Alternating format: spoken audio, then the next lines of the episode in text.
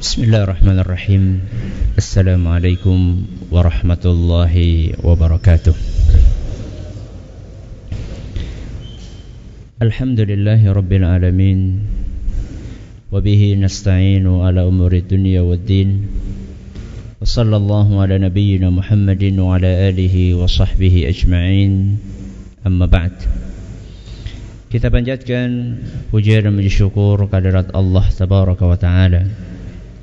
Pada kesempatan malam yang berbahagia kali ini Kita kembali diberi kekuatan, kesehatan, hidayah serta taufik dari Allah Jalla wa Ala. Sehingga kita bisa kembali menghadiri pengajian rutin malam Sabtu di Masjid Jenderal Sudirman Purwokerto ini. Kita berharap semoga Allah tabaraka wa taala berkenan untuk melimpahkan kepada kita semuanya ilmu yang bermanfaat sehingga bisa kita amalkan sebagai bekal untuk menghadap kepada Allah Jalla wa Ala.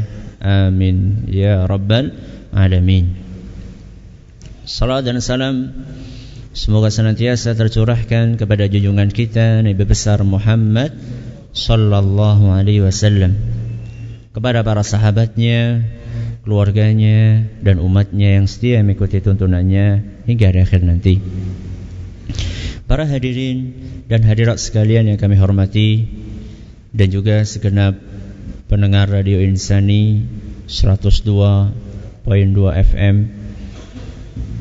di Purwokerto, Purbalingga, Banyumas, Cilacap, Brebes, Banjarnegara, Wonosobo dan sekitarnya juga para pemirsa Yufi TV yang semoga senantiasa dirahmati oleh Allah Azza wa Jal. Pertemuan terakhir kita membahas tentang kedudukan akhlak di dalam Islam.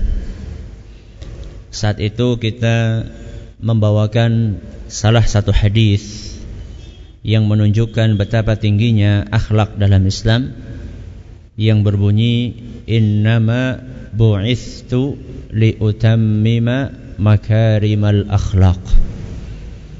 Yang artinya sesungguhnya aku diutus. Siapa aku di sini? Rasulullah SAW ke muka bumi ini untuk menyempurnakan akhlak yang mulia kemarin kita telah jelaskan bahwa dari hadis ini kita bisa memahami bahwa sebelum Nabi SAW diangkat menjadi Rasul, orang Arab jahiliyah itu sudah kenal yang namanya akhlak. Jadi jangan dipikir akhlak itu hanya ada di dalam agama Islam. Sebelum Islam datang, mereka sudah kenal akhlak. Loh terus apa fungsinya Islam datang? Fungsinya untuk menyempurnakan. Berarti yang lebih sempurna adalah akhlak yang dibawa oleh Islam. Dan ini tidak menafikan bahwa orang Arab jahiliyah pun punya akhlak. Di antara bentuk kesempurnaan akhlak di dalam ajaran Islam, apa yang akan kita bahas pada kesempatan kali ini? Materi kita adalah klasifikasi akhlak di dalam Islam. Pembagian akhlak di dalam Islam. Dari pembahasan ini kita akan mengetahui betapa luasnya cakupan akhlak di dalam agama kita. Tidak seperti yang disangka oleh sebagian orang yang memahami betapa parsialnya akhlak. Di dalam Islam tidak. Di dalam Islam akhlak itu cakupannya luas sekali. Secara garis besar, akhlak bisa terbagi menjadi dua. Menjadi berapa? Dua. Yang pertama, akhlak kepada Allah. Ini yang sering orang tidak tahu. Dikiranya akhlak itu hanya kepada manusia. Yang kedua, akhlak kepada makhluk.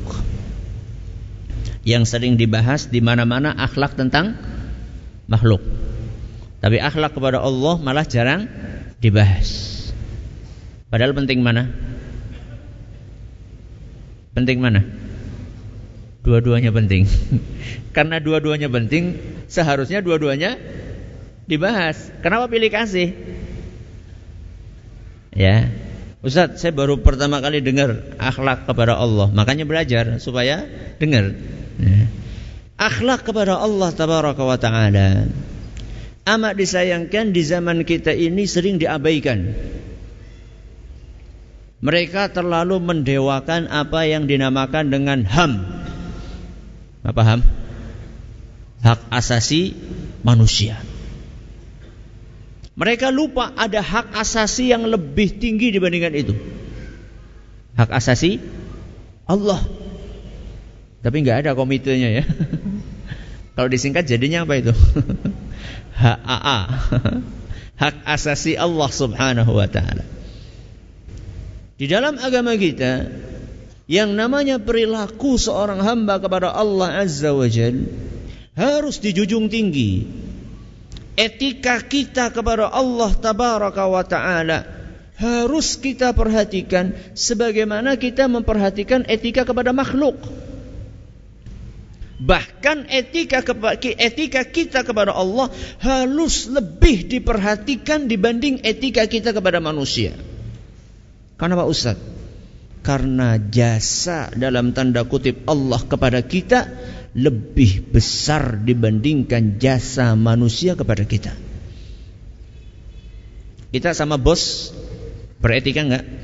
Beretika Ustaz, kalau enggak nanti dipecat Ustaz. Kalau dipecat sama manusia gampang, cari perusahaan yang lain. Iya kan? Misalnya nih, ada perusahaan Prokerto dipecat.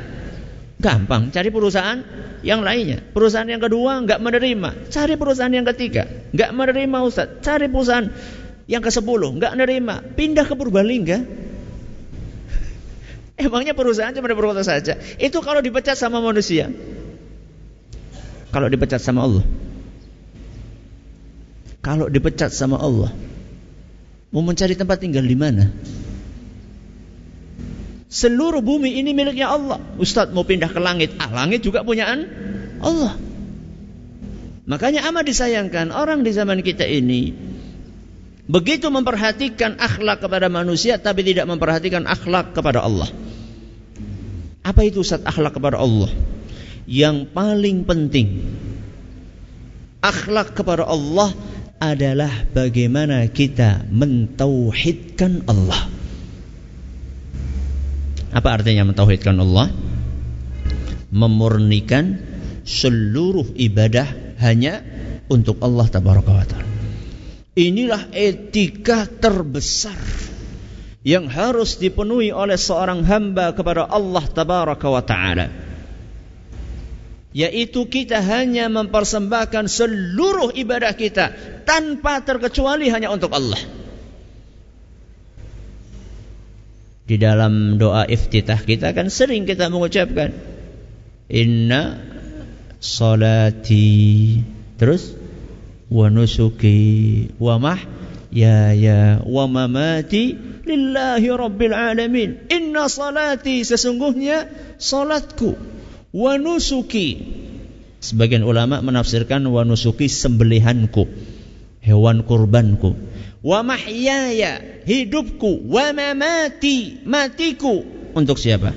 Lillahi rabbil alamin. Inilah yang namanya tauhid. Jadi etika terbesar yang harus dipenuhi seorang hamba kepada Allah tabaraka wa taala adalah bagaimana dia mengikhlaskan seluruh ibadahnya hanya untuk Allah. Contohnya orang yang tidak beretika kepada Allah apa Ustaz? Orang-orang yang mendua Mendua yang mana dulu ini Ustaz? Mendua yang mana ini? Bukan mendua poligami. Kalau mendua poligami ya bolehlah kalau sesuai dengan aturannya ya. Jadi nggak asal boleh saja, boleh kalau ada sesuai dengan aturannya. Akan tetapi ada praktek mendua yang tidak bisa ditolerir dalam agama kita. Apa itu? Mendua dalam beribadah. Mendua dalam beribadah. Menyembah Allah iya, tapi menyembah selain Allah juga iya. Itu namanya mendua dan ini tidak bisa ditolerir dalam agama kita. Karena orang yang seperti ini tidak beretika kepada Allah tabaraka wa taala. Allah yang memberi segala sesuatu kepada kita kok malah juga menyembah selain Allah. Itu gimana? Salatnya untuk Allah, tapi saben malam Selasa Kliwon ya ora tau lat sajen buat masih ada pohon beringin nggak di sini? Bukan pohon beringinnya yang bermasalah, tapi apanya bermasalah? Manusianya. Sholat lima waktunya oke, tapi nyajinya juga oke.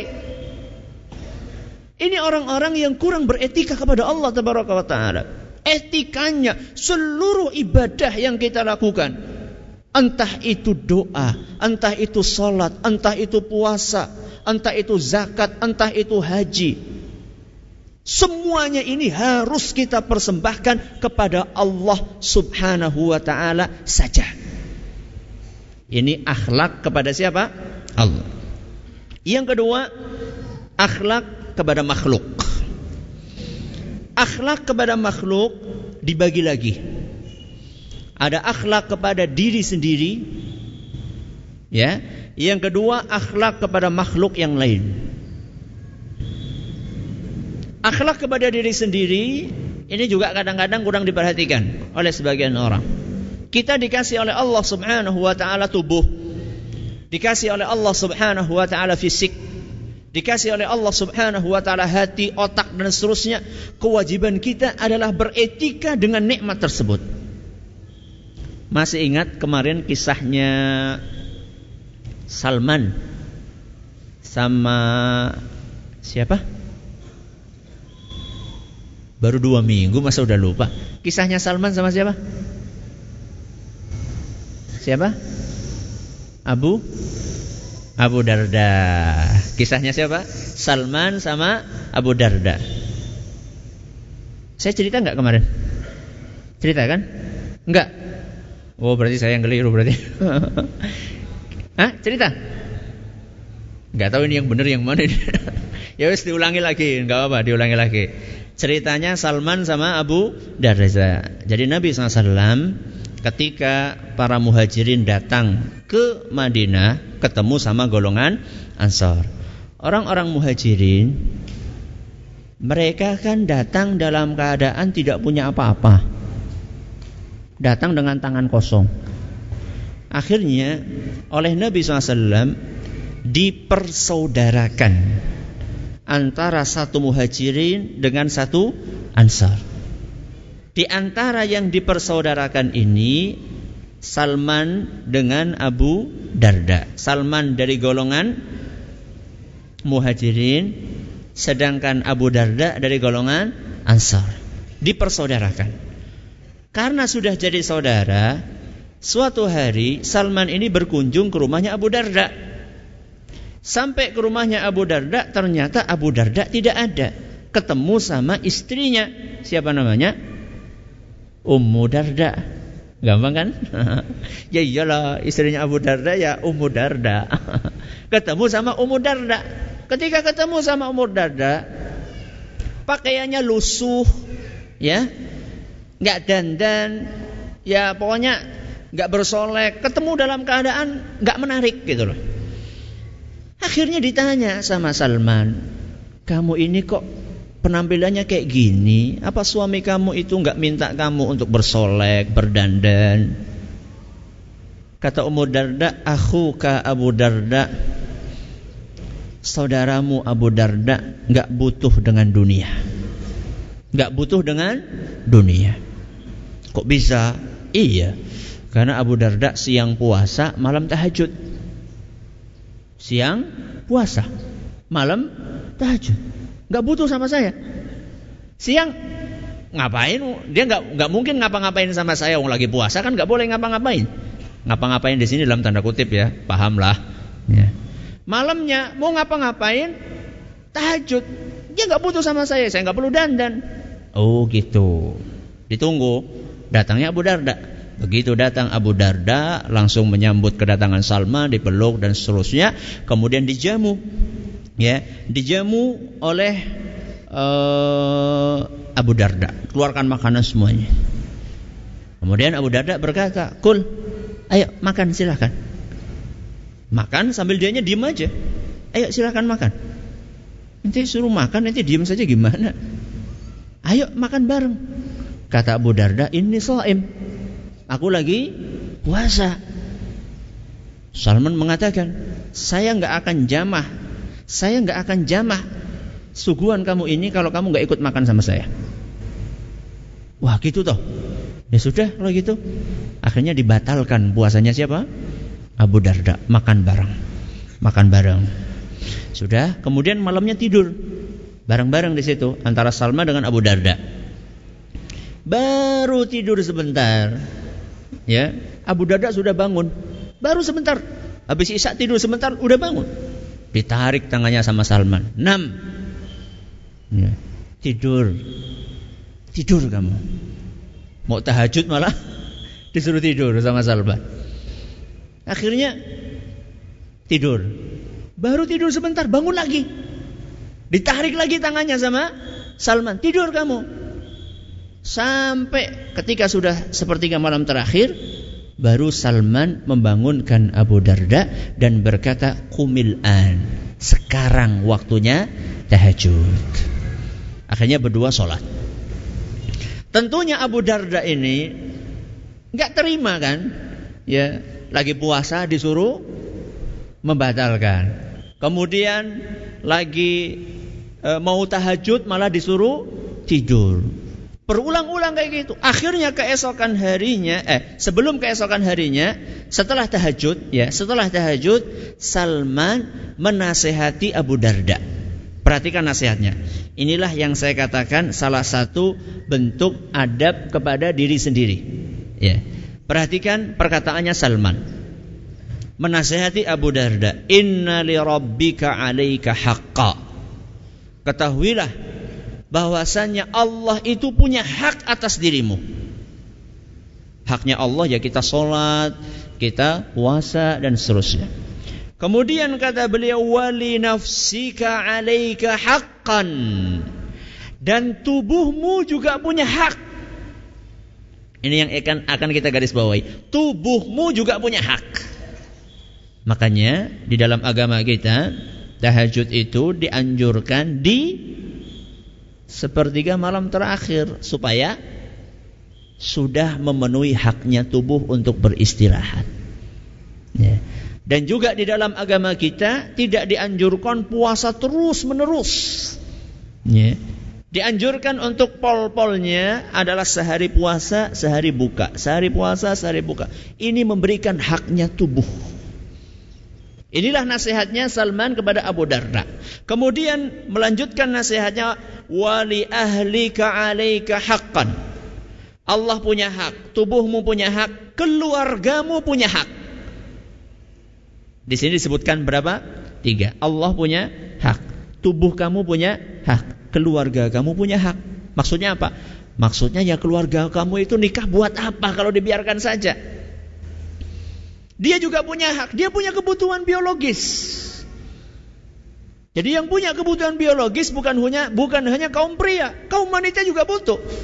Cuman biasanya kaum wanita kalau butuh itu malu-malu, kalau kaum pria biasanya langsung baik. Ya. Wanita juga butuh, sebagaimana laki-laki butuh kepada hak biologis. Kemudian Salman melanjutkan, fa'ati kulladhi haqqin haqqah. Maka berilah masing-masing haknya. Allah diberi haknya, manusia diberi haknya, diri sendiri diberi haknya, istri kamu diberi haknya. Dinasehati kayak gitu oleh Salman kepada Abu Darda.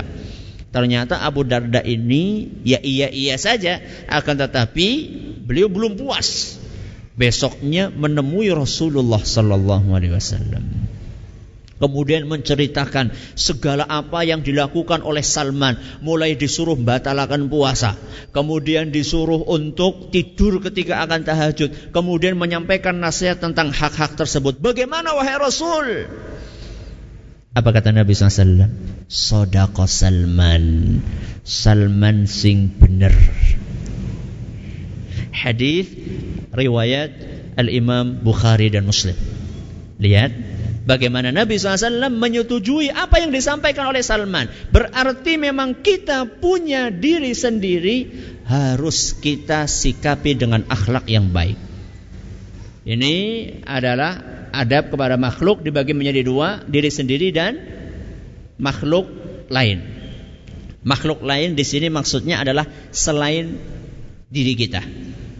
Kemudian makhluk yang lain ini akan terbagi lagi secara garis besar menjadi dua.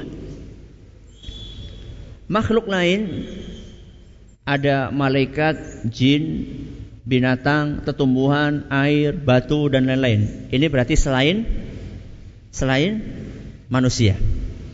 Yang kedua adalah manusia. Yang kedua adalah manusia. Jadi kalau jenengan mau gambar bagian kayak gini aja. Jadi biar gampang untuk pembagiannya. Jadi setelah dibagi, jadi ada makhluk itu dibagi menjadi dua, ada diri sendiri dan ada makhluk lain. Kemudian makhluk lain dibagi lagi menjadi dua, ada selain manusia dan manusia. Selain manusia banyak, di antaranya malaikat, di antaranya malaikat. Apakah kita diajarkan untuk beradab dengan malaikat? Jawabannya iya. Karena malaikat adalah makhluk yang sangat mulia. Ustaz gimana Ustaz kita adabnya sama malaikat?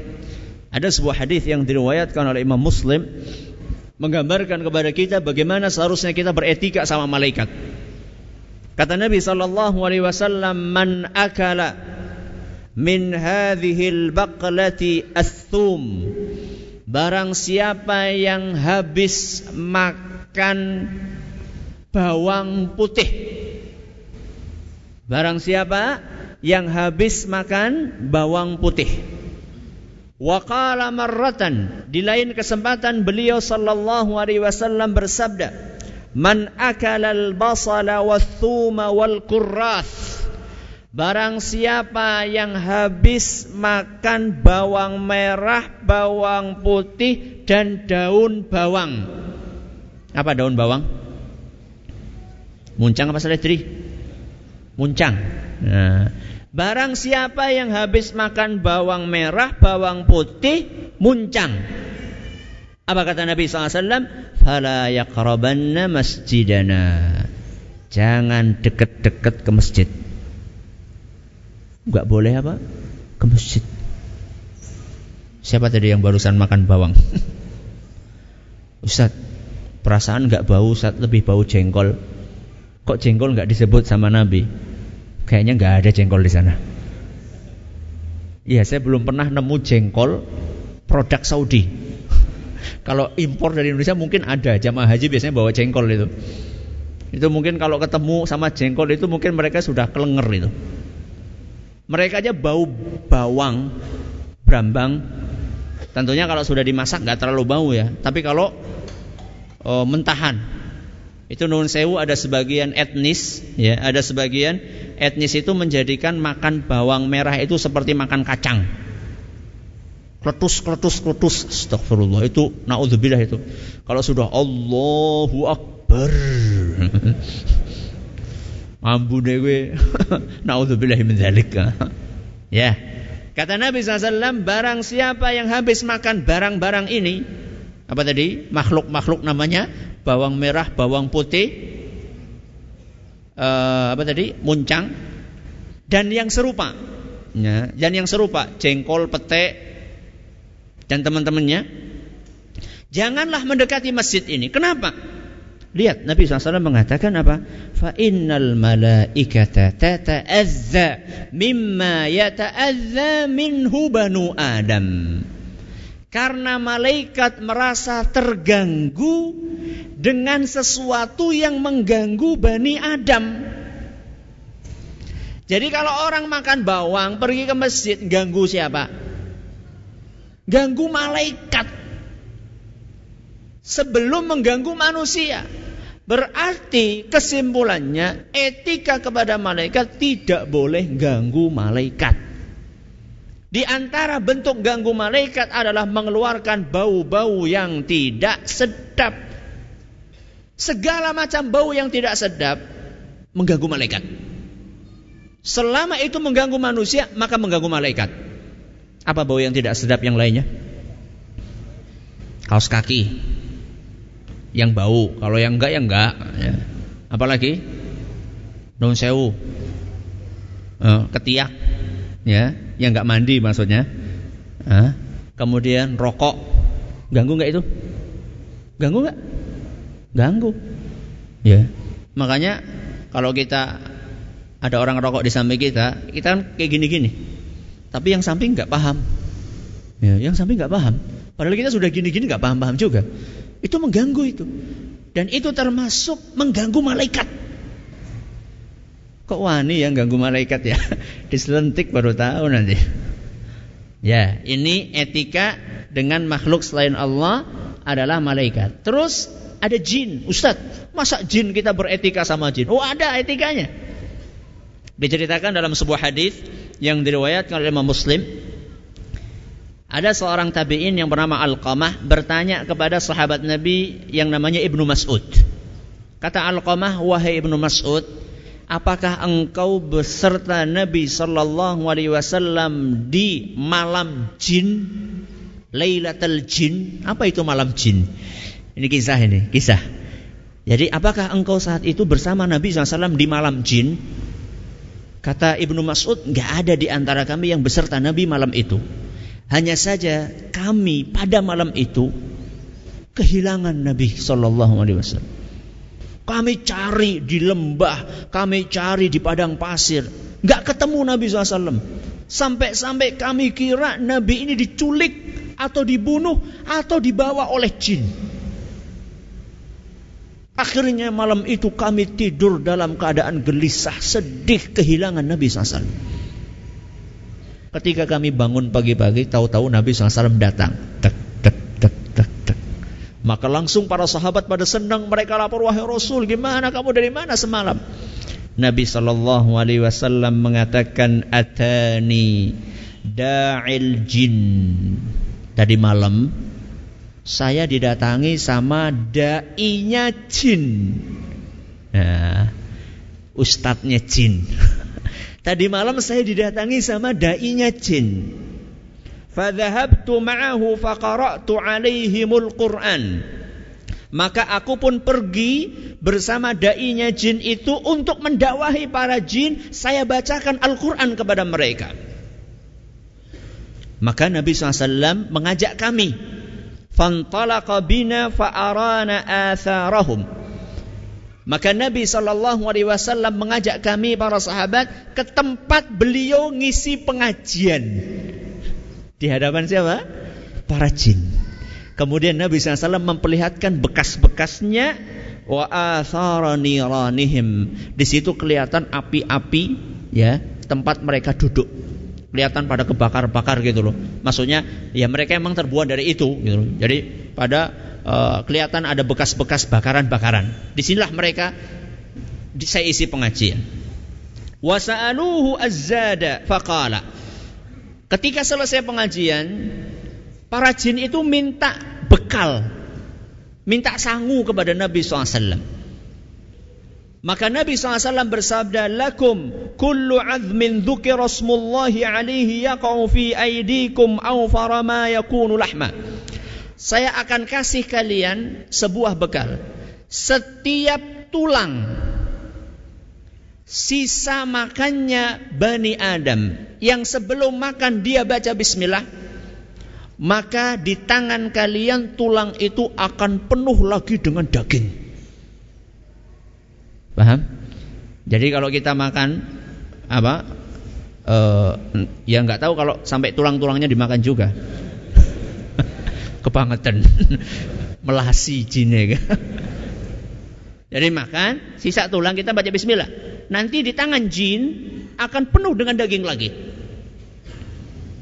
Loh terus kalau itu buat kami wahai Rasul, lah buat hewan-hewan tunggangan kami wahai Rasul, apa makanan mereka? Nabi SAW mengatakan wa kullu ba'ratin alafun lidawabikum.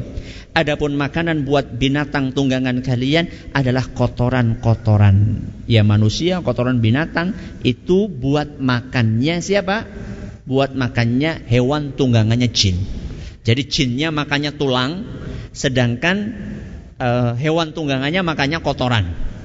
Kemudian Nabi SAW menyebutkan, "Fala tastanju bihima fa innahuma ta'amu ikhwanikum." Lihat etika yang diajarkan sama Rasul. Maka jangan sekali-kali kalian beristinja. Apa istinja? Ya, nun sewu habis pipis nggak ketemu air, maka nyari batu untuk maaf mengeringkan kemaluan. Itu namanya istinja atau istijmar. Maka jangan sekali-kali kalian membersihkan kemaluan kalian setelah buang air dengan tulang atau kotoran karena keduanya makanan saudara kalian. Lihat etika. Etika diajarkan sama Rasul buat jin. Jadi jangan mentang-mentang wah jin kurang ajar wis disantak diolesi apa gitu sekalian. Enggak. Nabi SAW malah enggak. Lihat, ini etika dengan siapa? Dengan jin. Terus dengan binatang. Ada enggak etika dengan binatang? Oh banyak. Bahkan binatang itu mendapatkan porsi khusus oleh Nabi SAW. Di antaranya adalah sebuah hadis yang diceritakan oleh Abdullah ibn Mas'ud radhiyallahu anhu dalam Sunan Abi Dawud dan isnadnya dinilai sahih oleh Imam Al Hakim Diceritakan oleh Ibnu Mas'ud bahwasanya pada suatu hari para sahabat bepergian dengan Rasul sallallahu alaihi wasallam. Di tengah jalan Rasulullah sallallahu alaihi wasallam ada kebutuhan menunaikan hajatnya. Menunaikan hajatnya. Maka Nabi pergi. Ketika Nabi SAW sedang pergi, ada di antara para sahabat yang melihat sarang, ya susuh manuk di situ ada anak-anak burung, piyik ya, ada anak-anak burung. Mereka iseng diambil itu anak-anaknya. Berapa saat kemudian datang induknya mengepak-epakkan sayapnya. Kehilangan mencari anaknya. Ketika induk itu sedang mengepak-epakkan sayapnya, Nabi SAW datang. Begitu Nabi SAW datang melihat ini pasti ada yang nggak benar ini. Pasti ada yang nggak benar, nggak mungkin burung induk burung ini gelisah kalau nggak ada apa-apa. Maka Nabi SAW melihat, oh ternyata sarangnya kosong. Nah ini berarti ada yang iseng. Maka Nabi SAW langsung berkata, Man biwaladiha. Siapa di antara kalian yang menyakiti induk burung ini? Ruddu waladaha ilaiha. Kembalikan anak burung ini di sarangnya. Lihat, etika etika kepada binatang. Kemudian setelah itu berapa kemudian berapa saat kemudian Nabi lihat ada bakar-bakaran. Ada bakar-bakaran. Kemudian Nabi SAW bertanya, apa ini? Ini wahai Rasul ada sarang semut kami bakar. Nah, ada sarang semut kami bakar.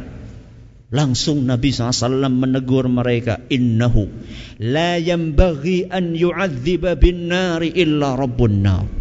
Ketahuilah bahwasanya tidak boleh menyiksa dengan api kecuali pencipta api. Siapa? Allah. Lihat, Nabi SAW mengajarkan etika kepada binatang. Satu-satunya yang berhak untuk menyiksa dengan api adalah Allah yang menciptakan api. Kalau manusia nggak boleh. Dari sini kita mengetahui kan, video yang tersebar di YouTube apa? ISIS bakar-bakar? Bakar-bakar? Bukan sate. Bakar-bakar? Yang bawa pesawat apa namanya? Pilot. Bakar-bakar konon bakar-bakar pilot yang ketangkap sama mereka dimasukkan dalam kerangkeng kemudian dibakar jadi tontonan itu nggak sesuai dengan ajaran Islam. Semut saja nggak boleh dibakar, apalagi manusia. Ya.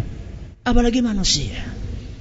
Makanya ketika kita mempelajari hadis-hadis Nabi SAW, kita akan mudah dengan izin Allah menilai ya apa yang kita lihat fenomena di sekitar kita saat ini. Hanya orang-orang yang minim ilmulah yang akan terjerumus kepada penyimpangan-penyimpangan tersebut.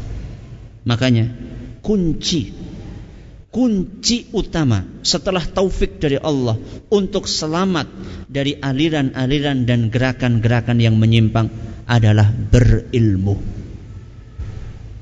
Seorang yang punya ilmu yang mumpuni dengan izin Allah akan selamat dari perilaku-perilaku kelompok-kelompok yang menyimpang. Sudah ya, Ustaz? Sudah.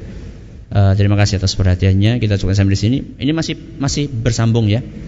Jadi kita baru sampai mana? Baru sampai binatang.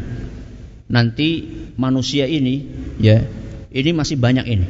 Ya, ini masih banyak lagi insya Allah dengan izin Allah Azza wa Jal. Jadi insya Allah materinya masih panjang. Materinya masih panjang. Entah dua atau tiga pertemuan lagi. Semoga bermanfaat. Wallahu taala a'la wa alam. Kita tutup dengan membaca Subhanakallahumma wa bihamdika asyhadu an la ilaha illa anta astaghfiruka wa atubu ilaik. Assalamualaikum warahmatullahi wabarakatuh.